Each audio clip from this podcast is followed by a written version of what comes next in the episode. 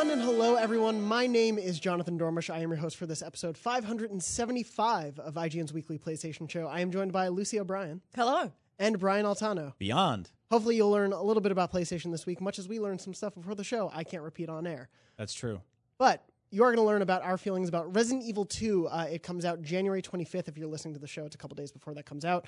Uh, we have played it here. Lucy and myself have played. Brian, you haven't played it just yet. No. Correct, Which but- is killing me. I could imagine. You are Yeah. a huge fan of the series in general and of Resident Evil 2 itself. Yeah, huge, huge fan. Um, I'm really, really excited for this one, and I avoided the demo, and I've avoided people in the office playing it, and I've avoided conversations about it until right now, which we will film and upload for others to enjoy. That's what we do at IGN. Ruin things for you for a game you haven't played yet. Uh, no, true. we are going to stay spoiler free in this. Obviously, since the game hasn't even come out yet, we don't want to go into story specifics for people who have not played the game even in its original form, like myself included.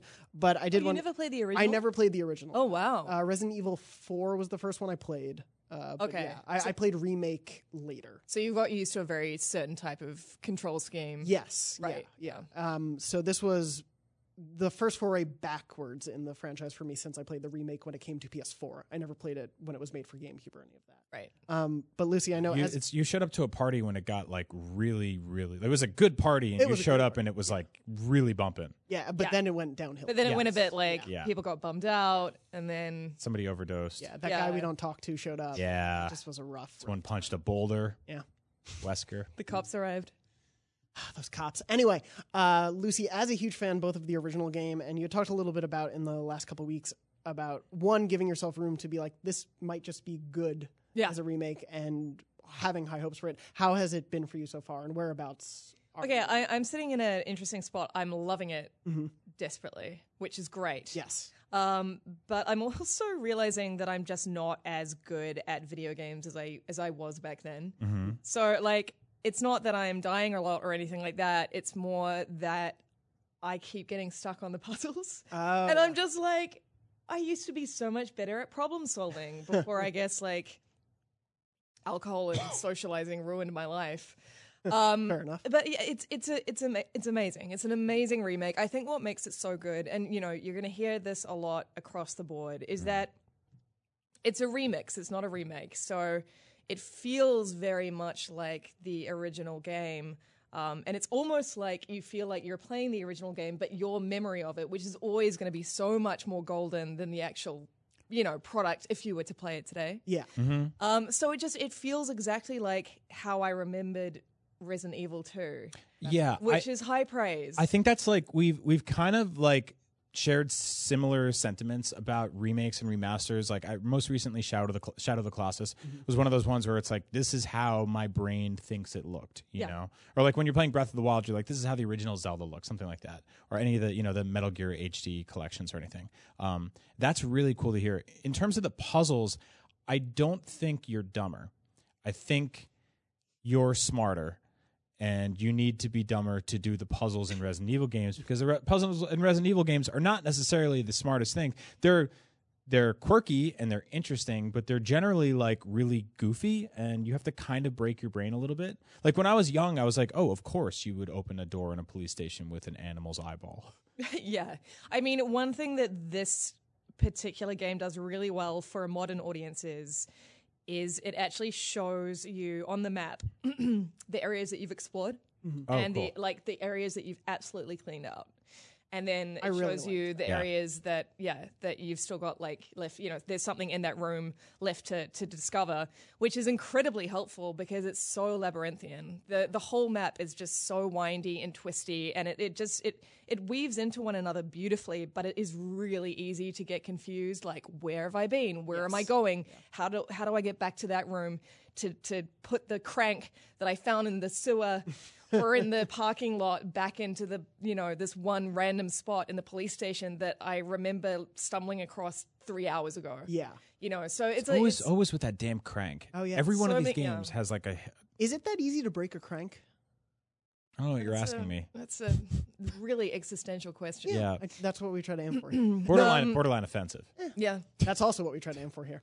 Uh, no, yeah, I had that. Sa- the, it's weird how something as like modernized as just a well thought out map can make such a difference because going into it with just a light Resident Evil knowledge, I was really expecting to have to fight the game a little bit in terms of like working against its puzzles and all that. But yeah, knowing when in your inventory, for example, when it tells you, oh yeah, you're done with this item, like there's a check mark, you don't have to keep it in there. Here's where there's still a thing in a room maybe you might need, but it doesn't tell you exactly what you need. I thought like those quality of life conveniences were really nice to have. Yeah, mm-hmm. it's it's been like thoroughly modernized, but like one of my concerns was that going in was that it it, it had the potential to be so modernized that it, it was stripped of all its scares because you know a lot of made uh, a lot of what made the original so frightening was that um, and we actually put up a, a piece from a freelancer about this over the weekend is that it it's it sort of strips you of everything and that's the survival horror mantra is less is more right but also you know something to, the, the fixed camera angles had a lot to do with that as well like you couldn't see around the corner Yep. um, and so whenever you turned a corner, you never knew what was going to appear, and that you know that was working within the constrict, technic, like the technical restrictions of the time, but it also worked so wonderfully from a like a tension perspective. And of course, this remake doesn't have that. It's it's it's more like it's over the shoulder. It's it's you know the Resident Evil Four style, Resident Evil Seven uh, engine, and but it's still absolutely terrifying.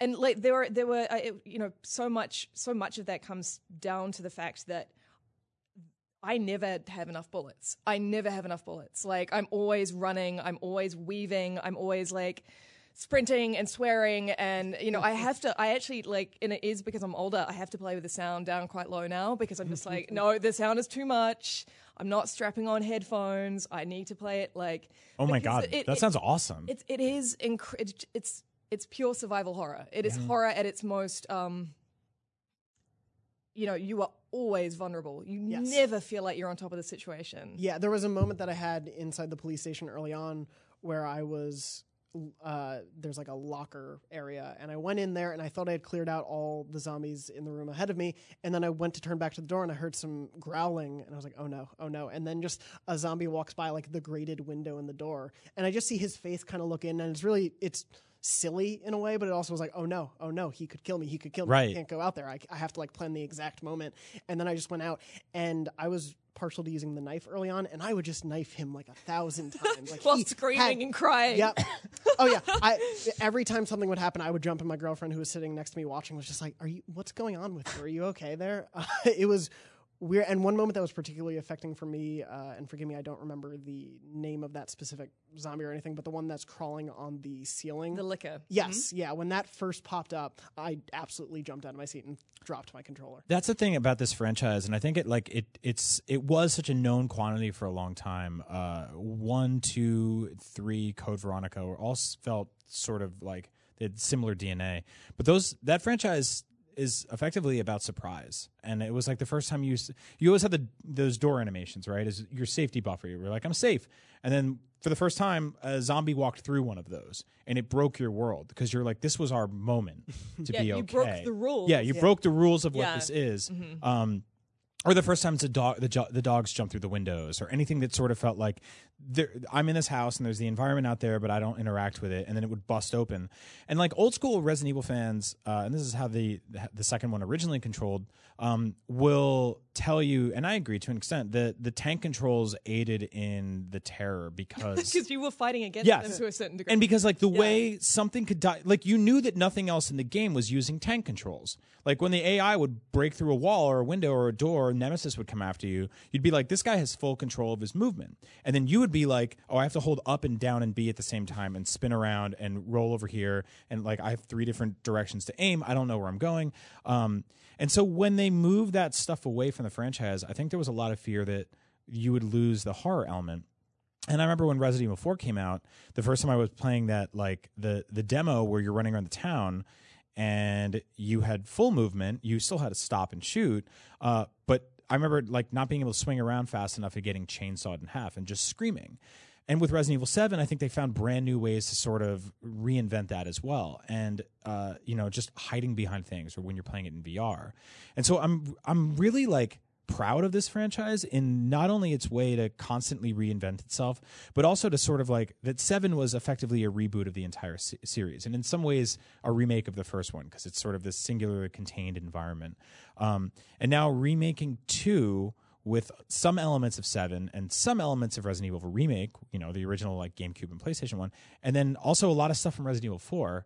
It just really makes me wonder, like, uh, did they did they finally find that perfect formula of like pleasing people who want action, pleasing people who want terror, um, and making something that's still fun and puzzly and survival horror Well, I mean, I think it's it's it's tr- like a trod an incredible tightrope Yeah. because it does do all those things, but it also really satisfies those of us who know the original game really well.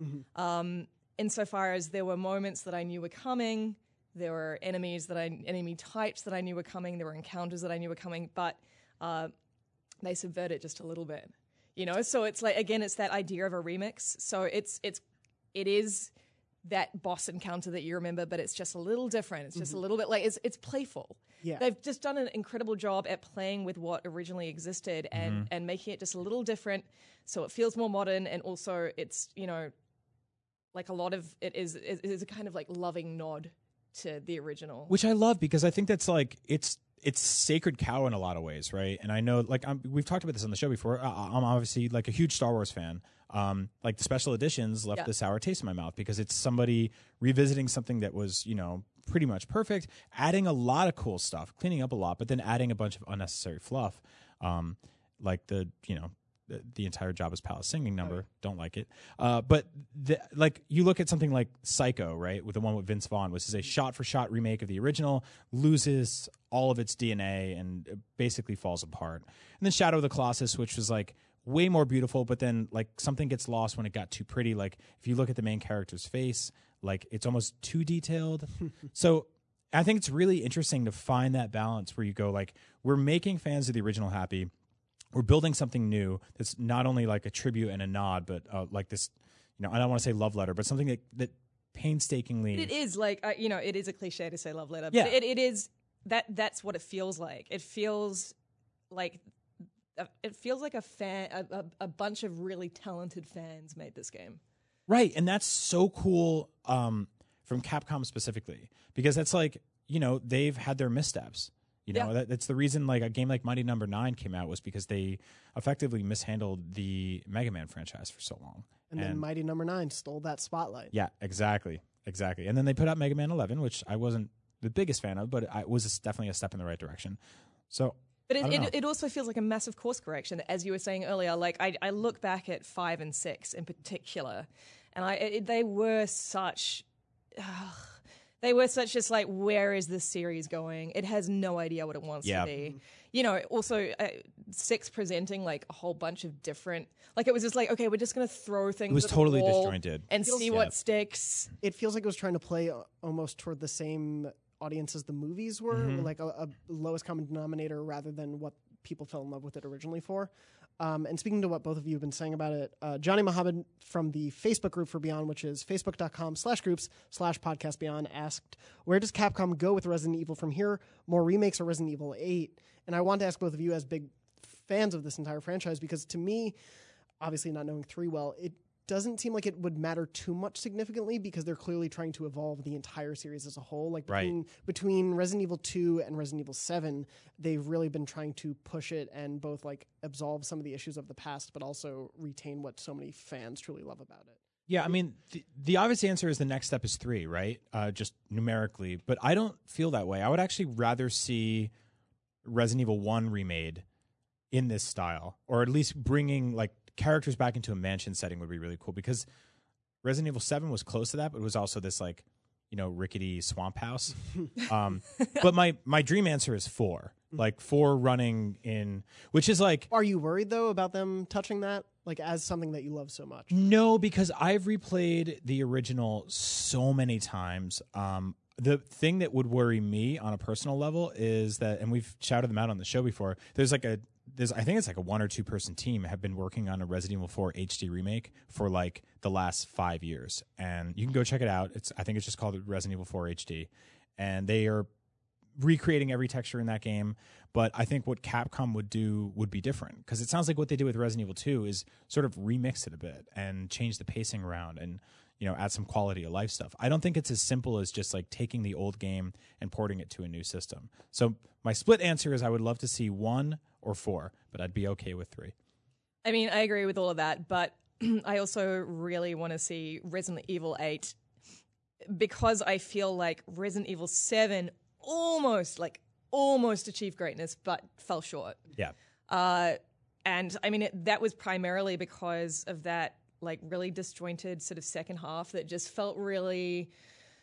Uh, I don't know, kind of generic. Like we had that amazing sort of the swamp house, Yeah. uh, you know, being pursued by the the guy. It was it, very terrifying, and then it kind of went off the rails a little.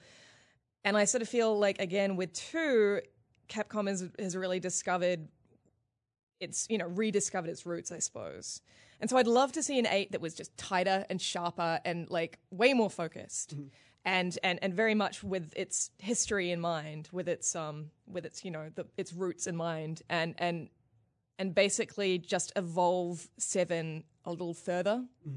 And just you know keep keep making them in the series. Like it's, it shouldn't stop at seven and then just go back to remakes. like we, you know, I want to see a Resident Evil eight now that I feel like Capcom knows what it's doing with that series. I love that naming convention, by the way, where it goes like Resident Evil 7, Resident Evil 2, Resident Evil 8. Like, Resident Evil 3. Resident Evil 3. Is um are there specific things about Resident Evil 2 you think they can use in Resident Evil 8 if they continue along that first person mode from Resident Evil 7? Like is the sort of the tightness and some of the modernization things they did in 2, do you think that can apply to 8 or what would you like to see them learn from I mean, I suppose like pacing is is a is a big thing. Tone is a big thing. I think again, just like going like going back to that idea of stripping you of any kind of uh, feeling of power.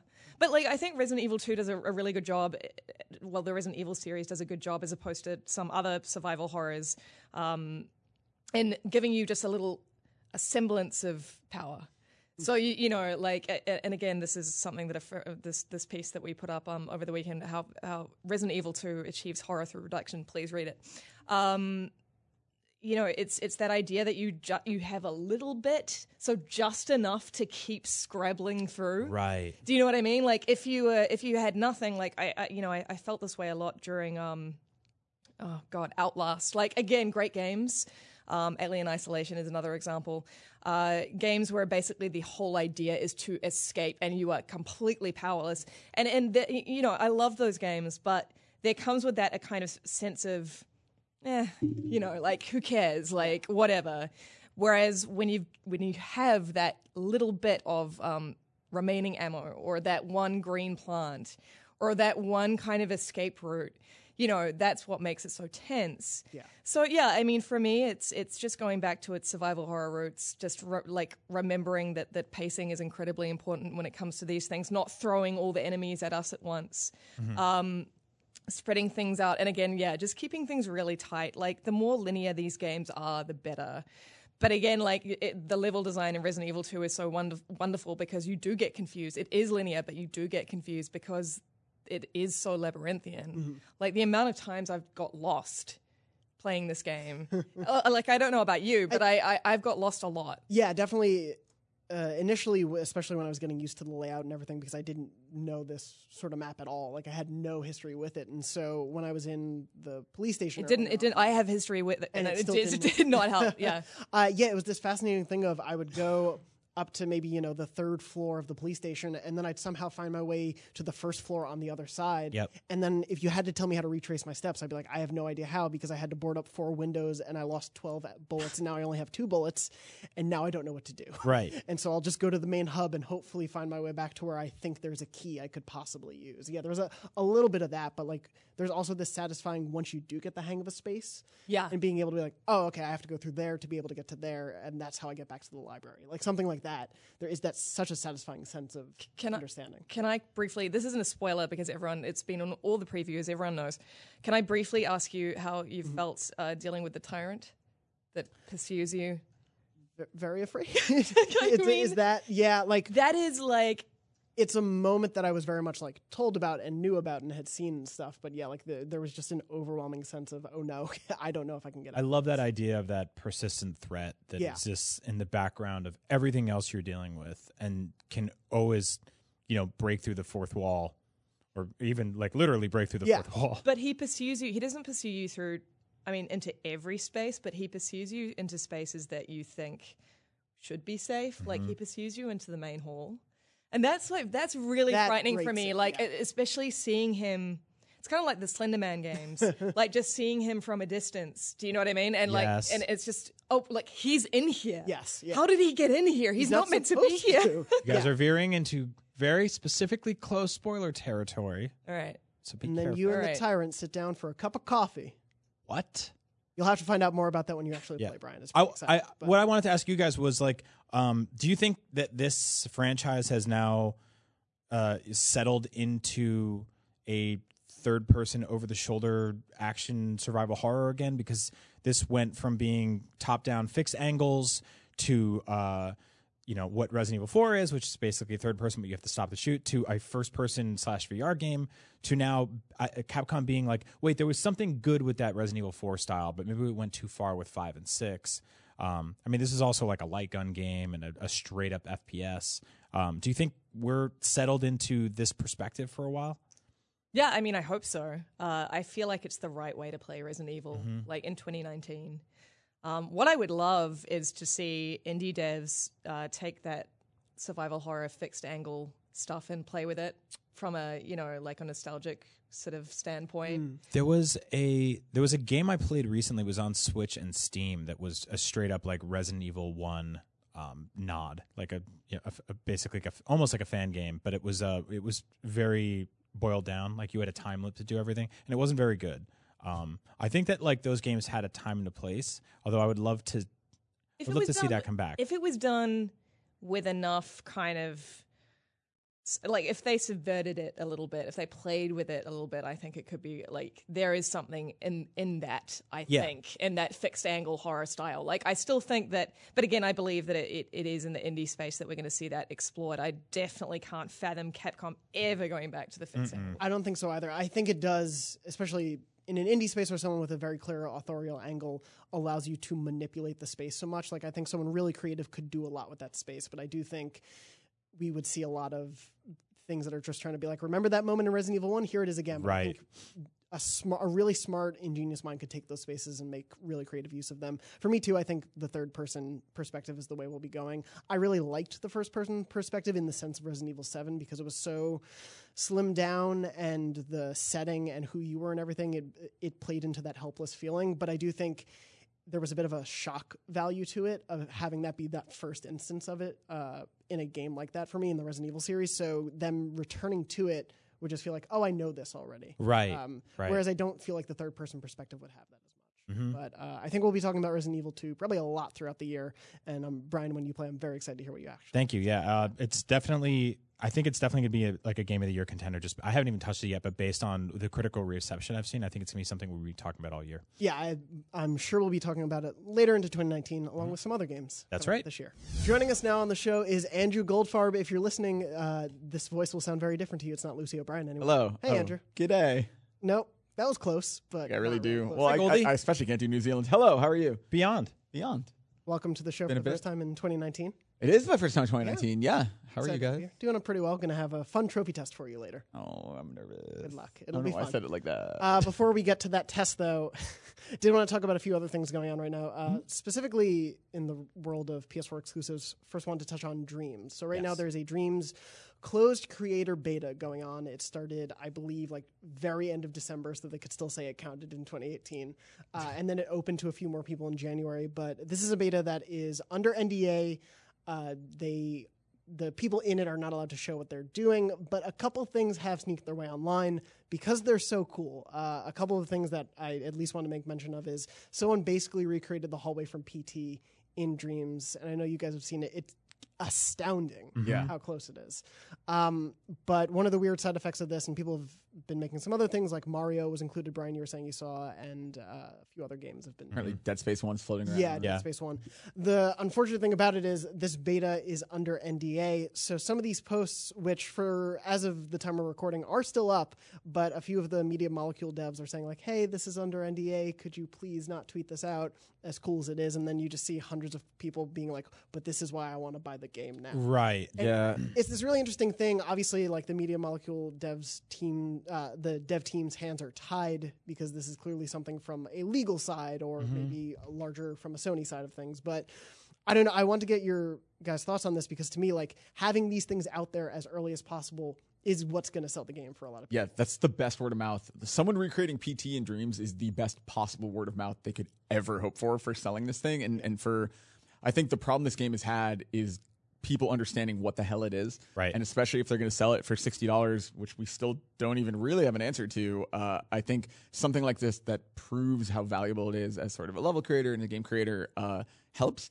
th- get that concept across. Yep. And man, it's a bummer. I'm, I'm sure Media Molecule is bummed out about it. I don't think they want to have to tell people to pull stuff down. They're the the devs tweeting about the NDA are doing it with like winky face emojis. Yeah. It's like it's one of those things where it's like ah, I don't want I don't want to have to tell you to do this, but like you, you sign the NDA, you know not to do this, and you know our hands are tied. But and then everyone's like, this is making me buy the game. Yeah. But on the flip side, to play devil's advocate, this would make them buy the game in two weeks when the NDA comes up or uh, ends up. But um, But it's, not. It's not like it's an embargo. It's just an, an NDA. Like I don't think they can ever share the stuff they make during this. If, if I'm understanding it correctly. Unless I haven't seen Really? yet. Uh, my guess is it would be like up to Media Molecule for them to say when they can. because we don't know. So like, and for background, I guess we should say, Dreams as a thing before it was even called Dreams was shown in February 2013 at the PS4 reveal event. Like Media Molecule's project has been out there for as long as the PS4 has, and I think in like 2015, I want to say is when they named it, and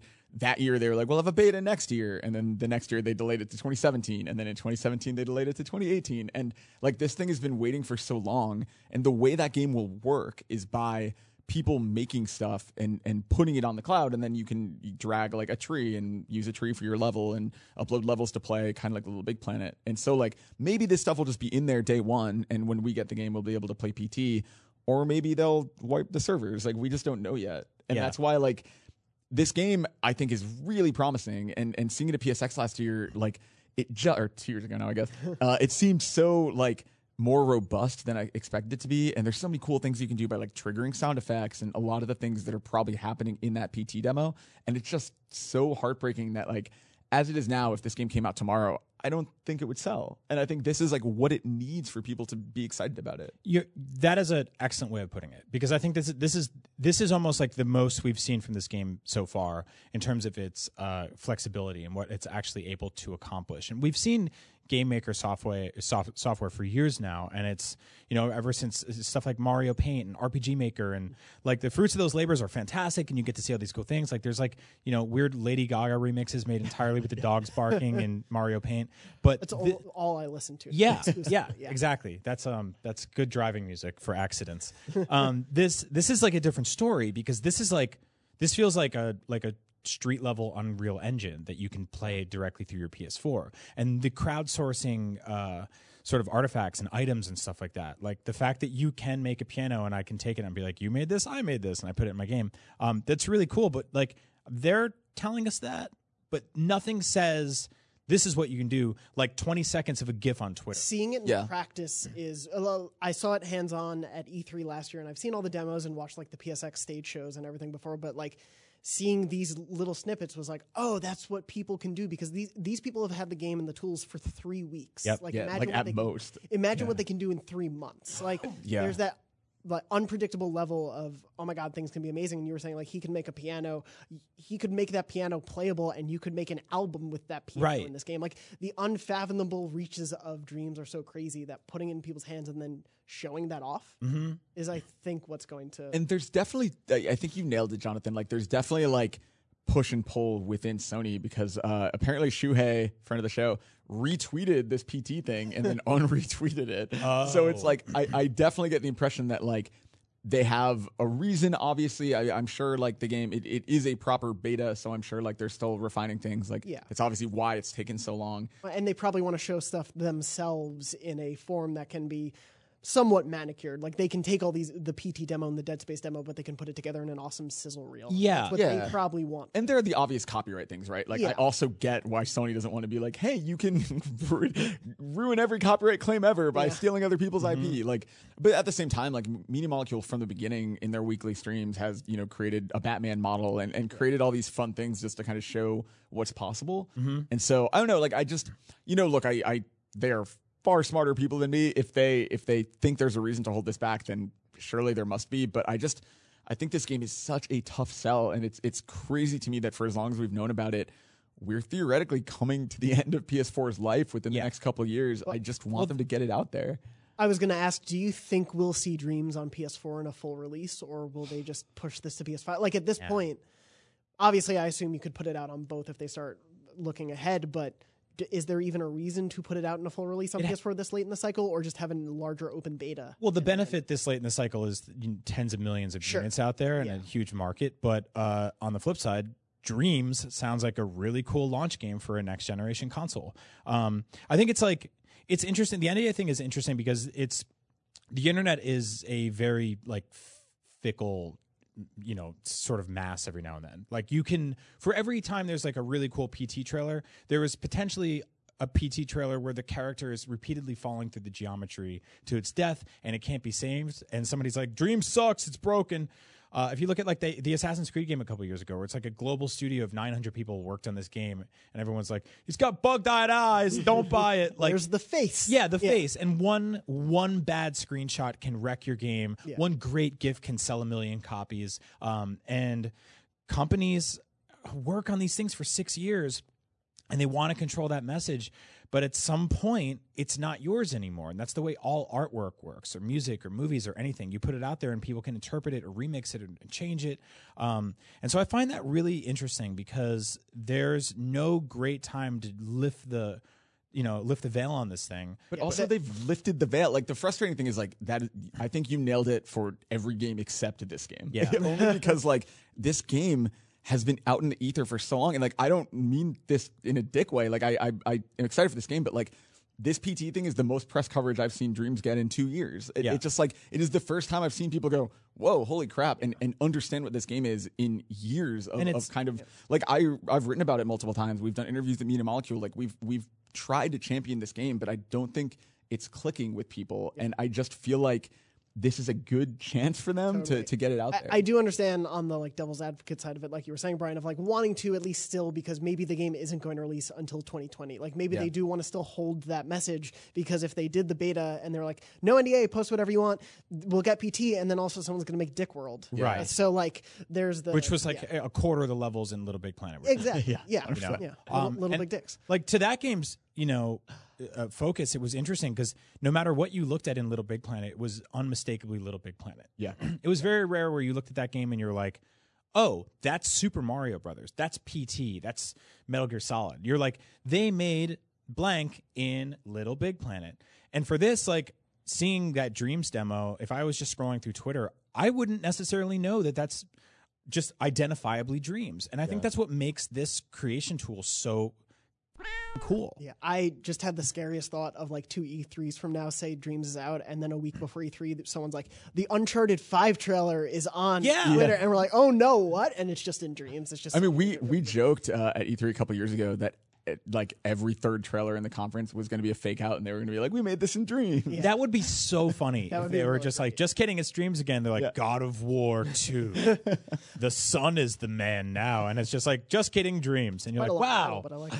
Yeah. Uh, so where do you both think Dreams goes from here? Like, obviously, we will at some point see. I would assume some of what's going on in this beta. I think there will probably be a more open beta at some point this year, hopefully. Mm-hmm. But w- what do you think the future holds for Dreams in the next year, two years? I I see it as you know we've said on the show for years that it would, would have been a really smart PSVR pack in, or it would have been a really smart like inclusion with something. Uh, that's assuming you know Media Molecule years and years ago talked about putting a campaign and selling it as a full price game. I don't know if that's the plan anymore. Like I, I don't think that's the worst idea if they can design a really cool bespoke campaign that shows off what it can do. But man, I don't know. Like at this point, maybe a PS5 launch title isn't the worst way to launch this game. well, I'm trying to think about the last game that was like this that sold well. And all I can come up with is Mario Maker. And I think Mario Maker had this very very basic skeletal frame of what a Mario game would be. Uh, and then they release it to the wild, and the, the game took a life of its own in user generated content. Nobody thinks of that game as like, oh, that's got a Mario campaign in it. Yeah. Totally. With no overworld where you move down a dotted line and there's a flagpole at the end, and you just keep redoing that like you're in hell. Um, that was a different story because you would every time you looked at the internet for like a year, people were like, "Look at this insane level I made. Look at this Rube Goldberg machine I made. Like this auto playing level." Um, I don't know if Dreams necessarily needs a core. Here's what this is because I don't even know what that would look like. Because if you can make a first person shooter or you can make a side scrolling game, um, I think at the very least you could have sort of ten examples that when you boot it up, here's what they are, and they could be score based or whatever you want. Those I think will definitely be. Yeah. There'll be. I, I. It's it's fascinating to think about, right? Because like you're totally right that it's not like I remember the Little Big Planet campaign as fondly as I remember playing other people's levels. And then obviously they have the legacy of games like Project Spark or any of these things that came out and just bombed that were like potentially really great creation tools. And then obviously there's Minecraft, which and, and now Fortnite has the block, and there are all Yeah. of these much more successful things that let people have a creative outlet, which is probably a scary thing when you're making a game like this. But I don't know. I, I, I think they're smart, and I think they can they can solve this problem somehow. I just I, I worry about that game and that studio, frankly, Yeah. because they're trying something different and they are so creative. Like Yeah. I feel like Media Molecule is just this crown jewel for Sony. They're so clever and so funny and so smart, and I just like I want this game to do well. You know? Yeah, there, there's such clear creativity in all of it. and Yeah. I want that creativity to succeed. I think for success, it'll be difficult, but they very much need to market it to both the people who are really going to create and invest in the creation, and then the people who will want to play all those creations. Right. Who, like me, will probably never make a good level in it. Like, Yeah. I think if we saw over, over the next year or two them teaming up with developers or doing other things and be like, this developer made this level, or we had this musician make three songs in Dreams, Which I love. that. I like. Yeah. I think potentially showing it off that way could at least help with that future. Yeah, I mean, you you sort of touched on the the third biggest problem there, which is curation. And from there, like if you even if you if this game sells 10 million copies and everyone is out there making levels and mini games and all these other things, um, who's curating that content? And is somebody internally at Sony going to be like, "Oh, you know what I'm going to put on the t- on the top of the Dreams front page today? PT."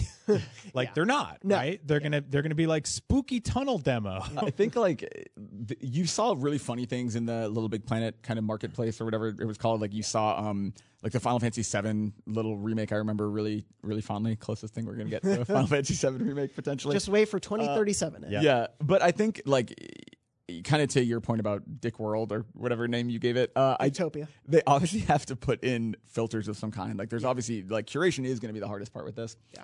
I don't know, man. I just I, I'm. This is such a question mark in Sony's lineup, and it has been for basically this whole generation. And it's like, I think it is really cool seeing it in people's hands, but Well, God, who knows? I've I've always said that when you make a game with user generated content, the first two things that people make are World One One from Super Mario and a penis. yeah. And we've seen one of those things already. So we'll So see. the dick is coming. Uh, well, whatever comes in Dream's future, we'll find out. But something we do know about coming a little sooner is Days Gone, coming out this April. Mm-hmm. Uh, Brian, you went down to PAX South over the weekend. Yeah. You got to see a little bit with it, talk with some of the devs. Yep, yep. Uh, it was really cool. So this was my first PAX South, which is in San Antonio, Texas. It is a smaller, more intimate version of the show you might see on the West Coast or the East Coast in Boston and you know Seattle. Um, and I haven't been to the Australia one, uh, but I hear that one's cool too. Um, like both of these, PAX Australia and PAX South, at least when I went, were PAX Junior kind of like they were they were much more eh, smaller games, smaller show floor. But the flip side of that is that everybody there was so happy to be there. Yeah, I think there's like a you totally nailed it. There's this like really great feeling where they're like we are not on the coast, we don't get tons of games conventions, um, but we're all really happy that this is here. And so the the crowd was great, the audience was great. Um, I met a ton of IGN fans who love Beyond and all the other cool stuff we do here. So thank you for coming up and saying hello. Uh, I was there specifically for IGN Access, which is essentially like a side brand of IGN uh, where sponsorship content comes into play, and we do cool stuff. Like last year, I was you know uh, we had a like a Old Spice sponsorship, and I was on a hovercraft, like you know.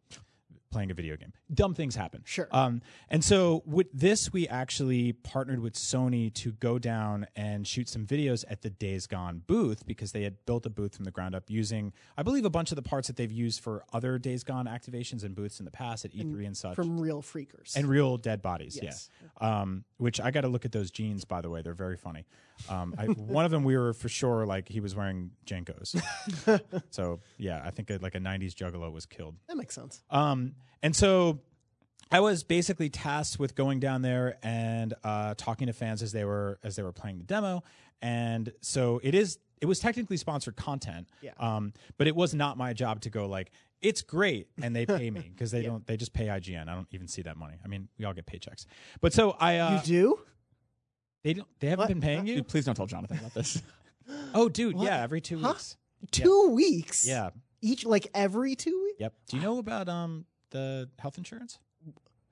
Anyway, back to Days Gone. So Yeah, you were saying, so- uh, aside from being there for sponsorship stuff, you did see the game. Yeah, so I got to see the game. I got to play the game. I got to talk to Eric Jensen, who is the uh, lead open world designer of the game. Um, who uh, this is created by Sony Bend, who is in uh, they're in Bend, Oregon, and they had wrapped Uncharted Golden Abyss, which to this day I still think is one of the most ambitious handheld games ever made, and a complete technical marvel that I will never understand how they were able to fully pull off on, on the Vita. Um, and so they wrapped that game, God, like six years ago, and they went into the planning phases for for for Days Gone. Um, I believe a day before PAX South started, Days Gone got a release date. It got a collector's edition announcement. It got a trailer. It became real for the first time ever. We've been talking about this game for a long time.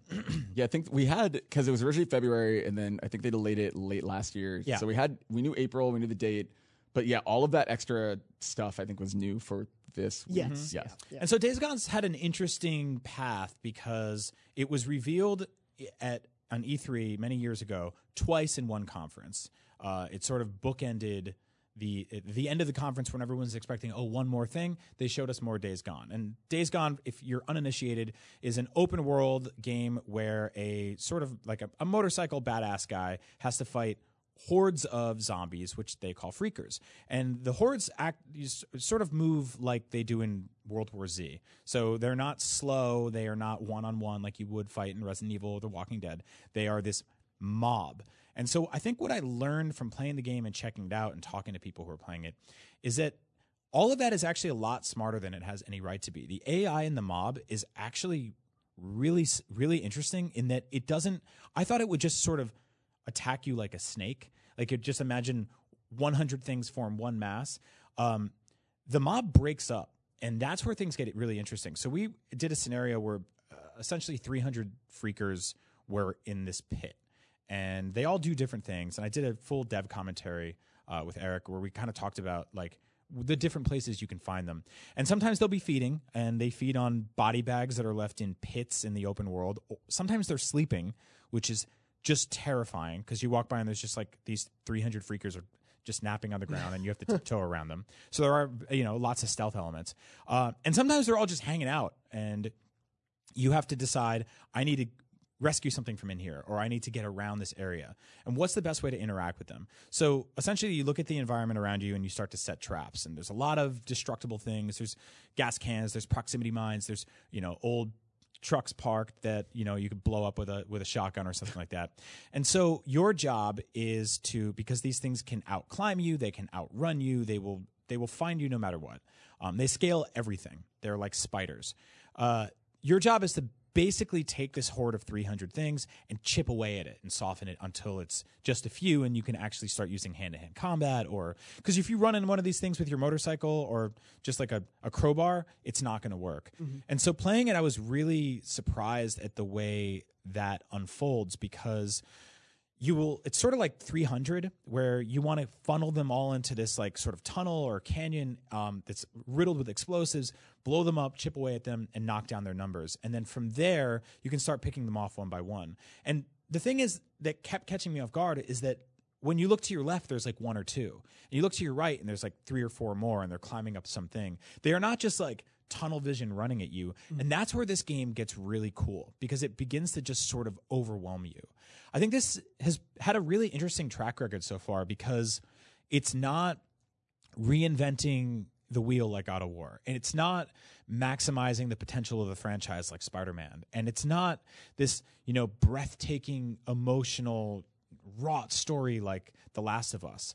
Um, but it's gonna be really cool. And i think because it's like it's not like re- people have not really equated it to those to those levels of sony exclusives. Um, it's getting ignored a little bit and it still has a lot to prove. And you know we we won't know really until april how the full thing comes together. But i think from what's here right now people should start paying attention to it because it's there's there's some really interesting stuff going on. So it's really like what you just described is pretty much. Uh, I did the first uh, hands off preview in 2016, right after they revealed it at that conference, and like at that point, that was my whole angle of my thing was pretty much exactly that. It's like the environment is your friend, like they're coming after you in this wave, and at the time, like that was their big thing was like kind of the, the horde tech of the of the zombies or of the freakers as they're coming at you. And and the reason, like as much as we kind of poke fun at the freakers versus zombies thing, they kept saying like these aren't zombies because they sleep and because they sort of have like some kind of humanity left in them uh, on some level. Uh, that I thought was a really intriguing premise. What's weird to me is that it's been two and a half years, and what i like that part of it and that kind of strategy and avoiding the horde makes sense to me, and I think does seem like they're doing some cool stuff. What I still haven't seen, or they've kind of shown some footage of it, but like I still don't have the best idea of like what you're doing. Like Right. I, I don't really understand a lot of like uh, Deacon's motivations. We've seen some story stuff, and not a ton of it.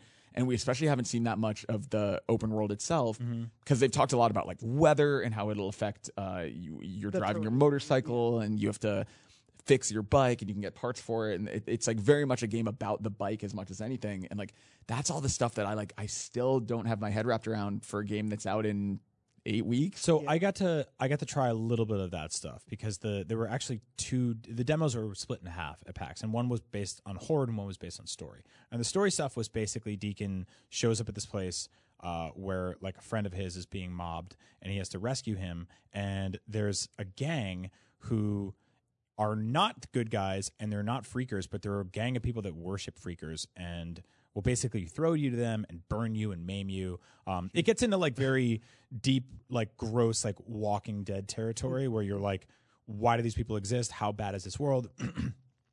And Deacon was basically tasked uh, in sneaking or getting into this gas station that was like locked down.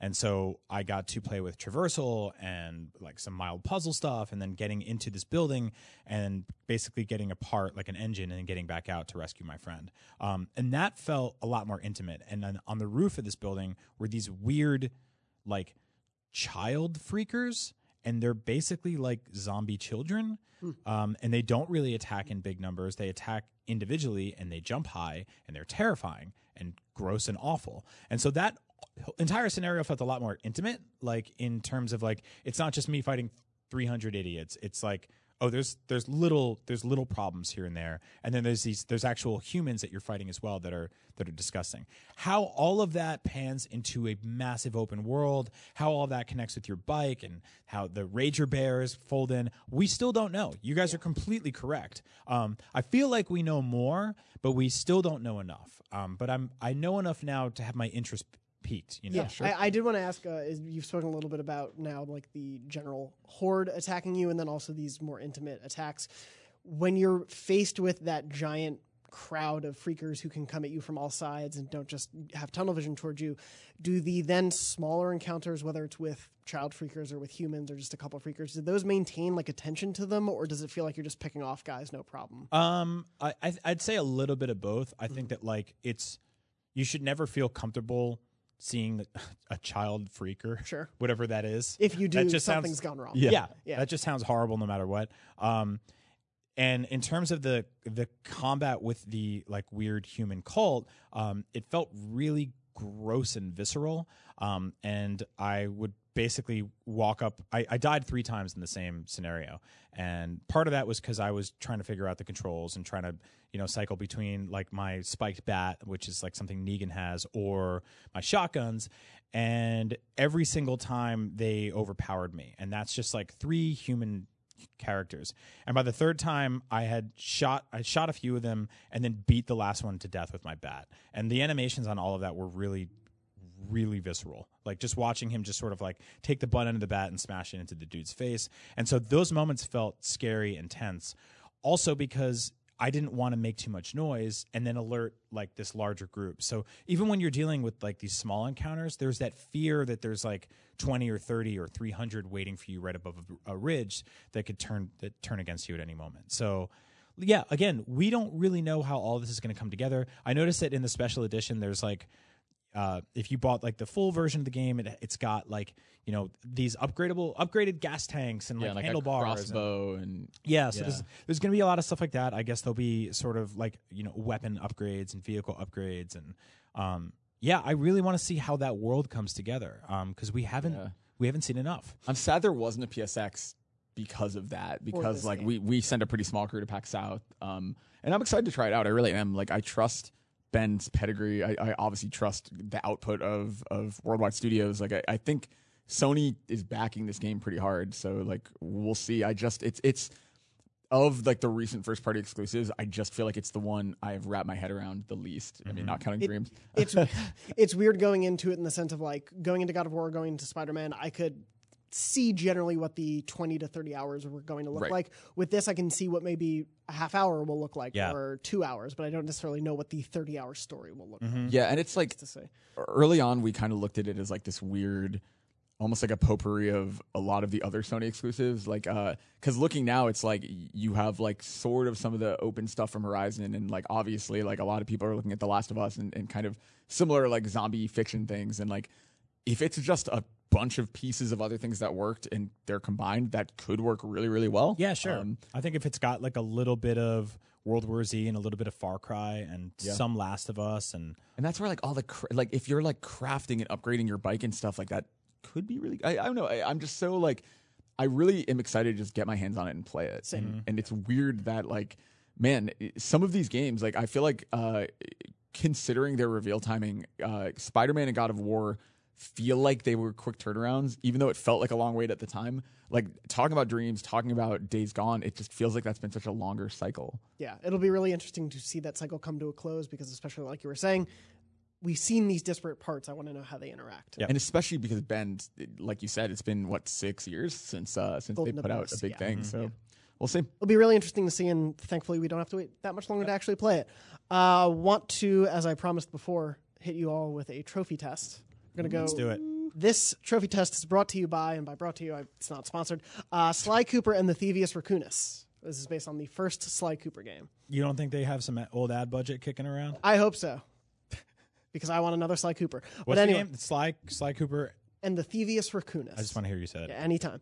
Uh, so, as per usual, if you haven't seen Trophy Test, though, I will let you know. I will give both of these wonderful boys next to me two trophies one real and one fake. They will have to tell me which is the real of those trophies. Did you you platinum this game right? I didn't play the collection. I don't think so. I- there, there was a there was a chance right there that Yeah. he did, and he would just sweep the floor with me right now. Uh, because last week ended in a tie, and I hadn't worked out the point system yet. Oh. So I have worked out a point system and want to update both you and the audience on what that point system will be. Okay. Max and Lucy will never find out. Okay. Uh, so the point fair. system works in that the winner will receive three points Okay. Per round. Uh, so if there are two winners, they will just receive three points. This is a cumulative store, score, excuse me, from throughout the year. We'll go for. Uh, the second place winner will get two points, and if there are three people on the pla- panel, the last place person will get one point, a participation trophy. I like that. bronze. Thank you. Thank Anytime, and then who will win the platinum at the end of the year? We'll find out. Anyway, I'm Oh, gonna. you're keeping track from episode. to episode? yeah, oh yeah, yeah. But if anyone else wants to do that out there, please feel free because I'll probably forget a week. Anyway, going into the trophies. First one. Here we go. Please tell me which of these is the real trophy. Is it either Cats Out of the Bag, which is to defeat Lady Sapphire, or Giving the Dog a Bone, which is to defeat Muggshot? Isn't Which- he so good at this? Which Yeah, of those It's, it's like the most ridiculous skill to have. is the real trophy? Cats Out of the Bag or Giving the Dog a Bone? Cats out of the bag is real. You say real. I'm going to just mark these down. Yeah, I agree with that. You both say Cat's out of the bag. Giving the Dog a Bone is the real one. Oh. My apologies. Why would I agree with you? It's not a good name Why would I do this? Okay. Uh, next, please tell me which of these is real. Clash of the Clockwerk, track down Clockwerk, or Clockwerk's a tickin', defeat Clockwerk in under five minutes. I think it's Clash first of the one. yeah. You both think it's Clash of the Clockwerk? Well, now I'm like afraid to agree with you again. Well, no, that sounds real. The thing is, is what here's my here's my trick. I try to get inside Dorney's head, and I go, what would he come up with? Like, what's just like weird and corny enough that would be his? And I think Clockwerk's a ticking. a, a ticking is very much a Jonathan thing. Right? Yeah. oh yeah, I say that's it it. ticking all the time. all the time. He goes, "Time's a ticking." Uh, the first one's real. The second First one's one. fake. You're both correct. Clash of the Clockwerk See? is the real See? trophy. Look, now we're on the board. All right. Tied, but we're We, on the we don't want to tie. It's competitive. Okay, well we can we can Or the deviate year. now. I got you there though. yeah. I believe in you, Andrew. I appreciate Anytime. that. Nimble like a thief, which is find all the dive moves, or sly like a fox, find all the stealth moves. Okay, it's got to be the first one. They're not going to call a raccoon a fox. It's really smart. There are other animals in the game. If we just keep agreeing, this is not going to be a fun conversation. Yeah, That said, but You can agree with me. It's nimble like a thief or sly like a fox. nimble like a thief You're both saying It's nimble real. like a thief. is real. You're correct. That's the real one. Yeah, there's. They, I'm sure there's some kind of style guide that's like never refer to sly as anything other than a raccoon. Okay. What do we get? If, what do we get if we tied? Do we get a? a Well, you'd be ahead of me because you've points on the board from like the previous. Okay. This is Yeah, my I'll, 1st I'll do a recap probably at the end of every month of where the points I was stand. seeing if you want Please. to like split a milkshake or something. Oh yeah, okay. You know, out of our platinum trophy. Yeah, yeah, exactly. Uh, moving on. Which of these is the real trophy? I hate both of these.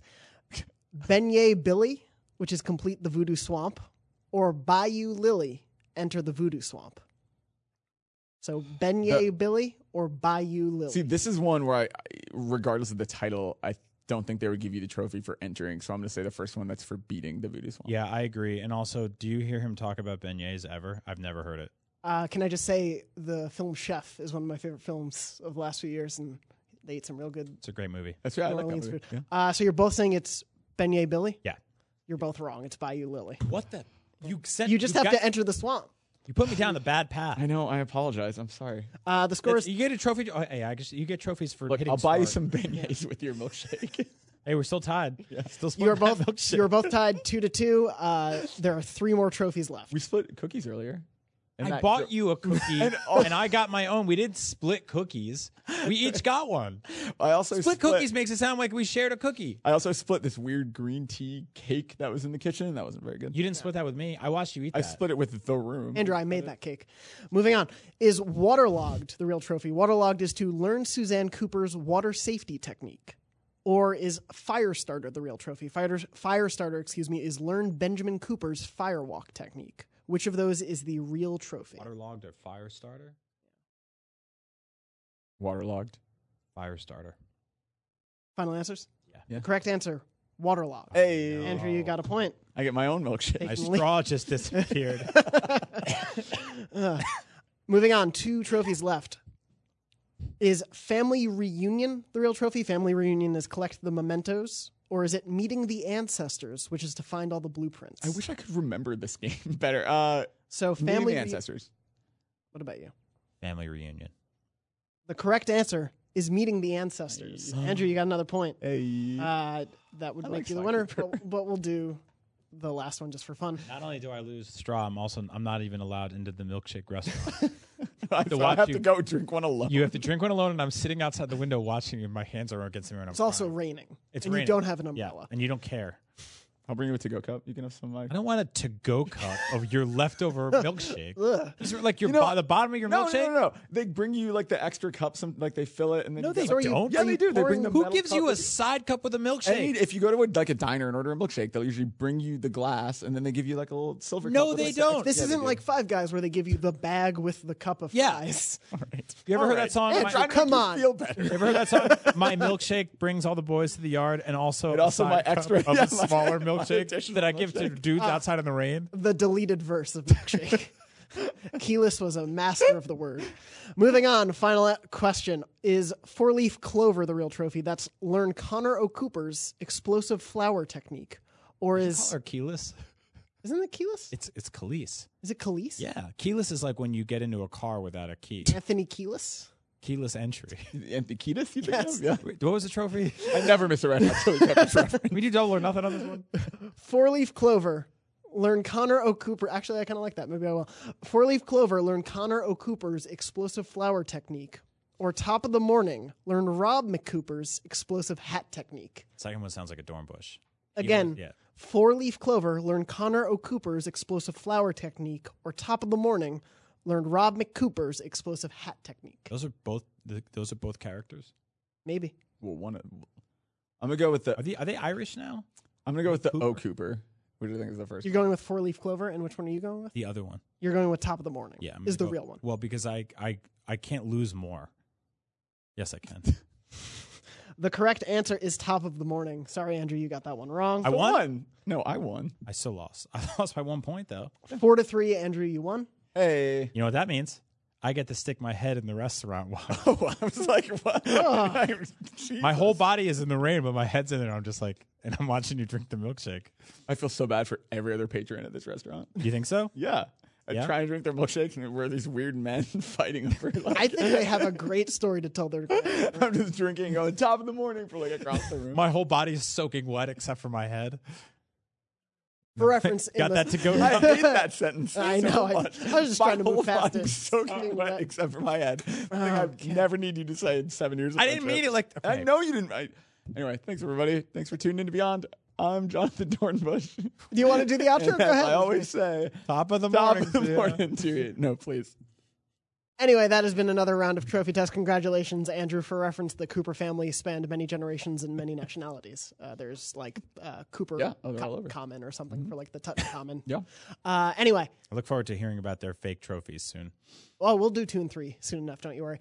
Anyway, thank you so much for playing along and for listening or watching this episode of Beyond episode 575. Remember, new episodes are live every Wednesday at 3 p.m. Pacific at beyond.ign.com, and then new episodes will be live on podcast services and YouTube the Thursday after that. Uh, God, 575 is crazy. 575. We're almost there to 600. Is that real? Yes, that's real. Oh. Yeah. Crazy. It's been a big revelation for you at the end of Just the a high number, man. uh, Andrew, when you're not thinking about numbers, where can people find you online? Uh, I'm Garfep on Twitter, and uh, Gee, I, Andrew really freaking enjoys pumpkins. that's it. It's. Uh, I also uh, host a weekly Sly Cooper trivia night that you can come to. See, he's, he cooked the books. He's a cheater. yeah.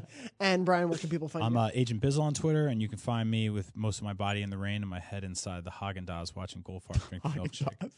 And as always, I'm at JM Dornbush on Twitter and Instagram. Thank you so much for watching or listening. Beyond. Beyond. Beyond. Beignet. Beignet. Bye you. Bye, you Lily. Beyond.